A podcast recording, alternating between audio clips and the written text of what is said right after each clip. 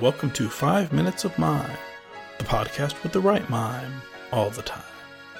I'm your host, S.E. Angerman.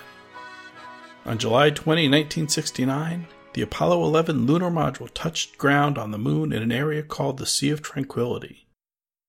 In our previous episode, we told you pilot Buzz Aldrin and Commander Neil Armstrong, the two astronauts to walk on the surface of the moon that day, were trained in mime by NASA as a contingency if their radio communication failed. But we did not tell you what specific mime techniques the mission planners thought would be useful in the harsh lunar environment and what Armstrong and Aldrin would need to accomplish without words. There were three categories of scientific experiments conducted by the astronauts on the surface for the Apollo 11 mission. Their first task was the collection of lunar material, moon rocks, to return to the command module for eventual study back home. The second category was experiments conducted during the extravehicular activity. And the third was installation of instruments to be monitored from Earth after the mission. One of Armstrong's first actions upon leaving the module was to grab a handful of lunar soil and place it in a pocket on the thigh of his spacesuit. This was a precaution so that if the mission ended prematurely, they would at least return with that small sample. One of the experiments conducted on the surface was the unfurling of an aluminum foil sheet to capture particles of the solar wind. And one of the instruments to be monitored from Earth was the Laser Ranging Retroreflector. This special mirror reflects laser light to accurately measure the distance between the Earth and the Moon, and is the only Apollo experiment still sending data from the Moon. And so, for tonight's performance, Celestial Reflections.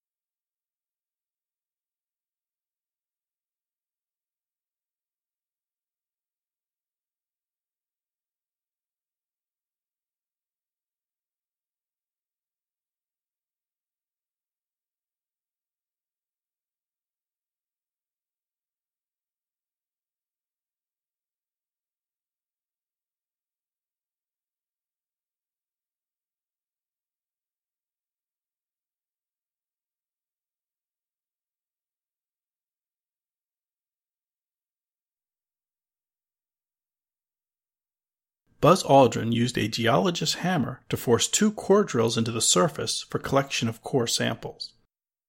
Beyond the superficial layer of loose soil and rocks they were able to collect by hand, Aldrin found the moon nigh impenetrable and was not able to drive more than 15 centimeters into the rock.